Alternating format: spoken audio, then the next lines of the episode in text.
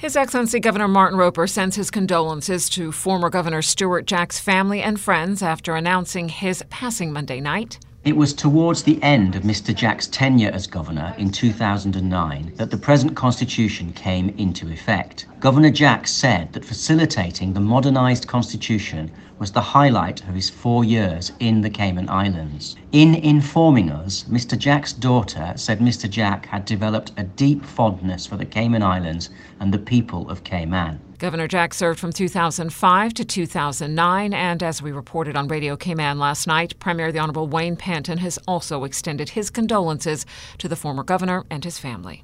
A man is taken to the hospital with serious facial injuries after an assault outside the power supply bar at the Marquee Plaza in Georgetown this weekend.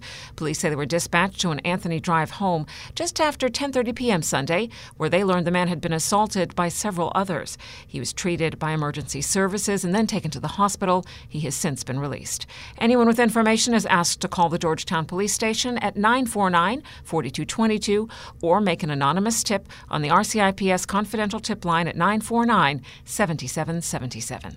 The business community gets an update this week from His Excellency Governor Martin Roper. Radio Cayman's Felicia Rankin-Solins has more from the Cayman Islands Chamber of Commerce annual general meeting. The governor's speech touches on a variety of aspects of the relationship between the Cayman Islands and the UK, and he says the relationship is in robust health, describing it as one of, if not the strongest overseas territory UK relationship. The governor says Cayman is rightly proud of never having received UK budgetary support, but also mentioned that carefully targeted UK technical assistance can support prosperity and build capacity.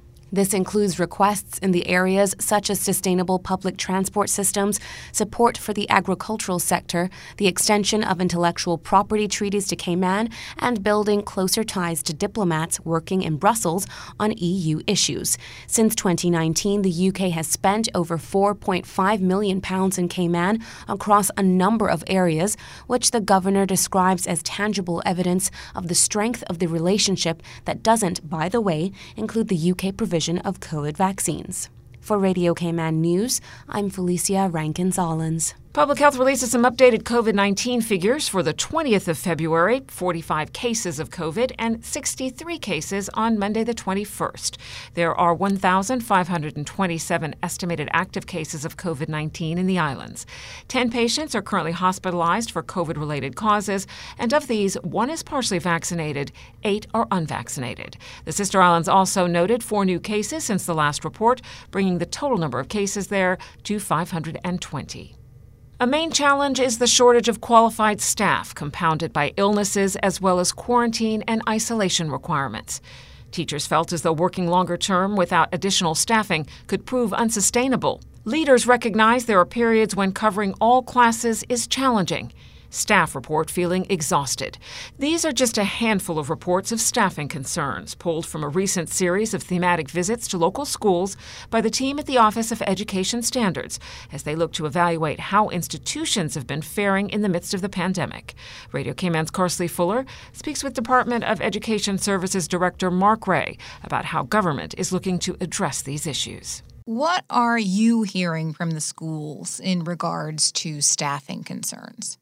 Staff have had a number of additional duties um, as a result of COVID. So they've really gone above and beyond in terms of making sure students stay safe and well, dealing with additional lateral flow tests that need to be distributed to students, keeping check on absences and reasons why they're absent. So teachers have really had a really challenging time during COVID. How does the DES plan to assist schools in light of these OES reports? Um, one of the things that we want to make sure that we can do is get the supply teachers in so that it can ease some of the burden of cover from those teachers. Some of the ch- challenges that we faced in trying to do so is that, of course, those teachers were also subject to COVID illnesses and they had to isolate. So we were in a position where even the supply teachers that would provide cover for us were not available. And it meant, obviously, that those teachers in schools that remained even when their colleagues were out sick, had to pick up the slack. So it is a concern for us because we want to make sure that teachers have the ability to deliver their lessons, but importantly, take care of their own well being because they need to be fit and well so that they can help others. We'll continue to, to seek the supply provision Uh, we'll continue to see how we can ensure that schools can get this provision as soon as possible, provided that we have people who are fit and available to go into schools. So, what can the community do along with government to help these educators? Uh, parents, when they recognize that their children may be having symptoms, please keep them at home where you have tests that you're supposed to take prior to coming into school. Make sure that you do the test at home before the child comes because in some instances we've had children coming to school positive, we've had children coming to school then testing and being positive. So it takes additional time away from the instructional time that teachers have to make sure those children are isolated and they're safe and um, waiting until the parents can come to pick them up. So we just want to rally around our teachers and support them as much as possible. We'll continue to think of ways that we can better support them um, to ensure that the time that they do have off, they can protect that and make sure that they can recuperate and rejuvenate and come back strong and well to, to support education in our system. The new schedule is out for parents who want their 5 to 11 year olds vaccinated against COVID 19. The childhood vaccination clinics are by appointment only, and Medical Officer of Health Dr. Samuel Williams Rodriguez tells Radio Cayman public health nurses will be administering the vaccines at dedicated clinics. The vaccine for children pediatric presentation will be administered 12 weeks apart between the first and second dose. For those vulnerable children who already received the first dose with the adult COVID 19 vaccine, the second dose will be given at least 8 weeks apart and they have been scheduled accordingly. You can make an appointment by contacting the Public Health Clinic on Grand Cayman at 926 8152 or 244 7643 on the Sister Islands. For the full schedule, head to hsa.ky. It's time for the 12th annual National Drug and Alcohol Facts Month, hosted by the National Drug Council. This campaign celebrates the inquisitive minds of teens by giving them a virtual space to shatter the myths by getting the facts about drugs and alcohol from the experts. Minister for Health and Wellness, the Honorable Sabrina Turner, says the campaign will help local kids make positive and informed decisions. I challenge all high school students to participate in the call to action opportunities, various competitions, and challenges.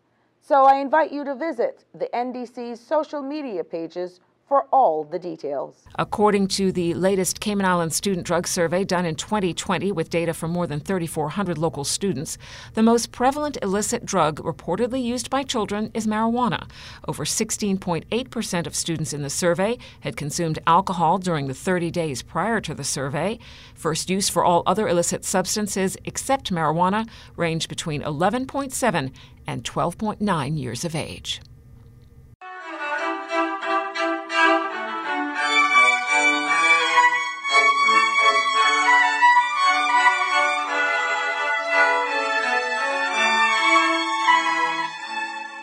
The newest product of the Cayman Arts Festival features Sarah Newman, Harriet Hennelly, Joan Tamayo, and Antonio Sanchez in an exciting collaboration. This is something new. Uh, it's a newly formed string quartet. We call it K Forte, with four music teachers that they come together. They focus on Baroque music, um, Handel, Albinoni, Corelli, Pachelbel, CAF's Marius Gaina tells Radio Cayman the event is taking place at the National Gallery's outside gardens at 7 p.m. on Thursday. For more information, email inquiries at caymanartsfestival.com or call 922 5550. That is your latest local news from Radio Cayman's newsroom. I'm April Cummings.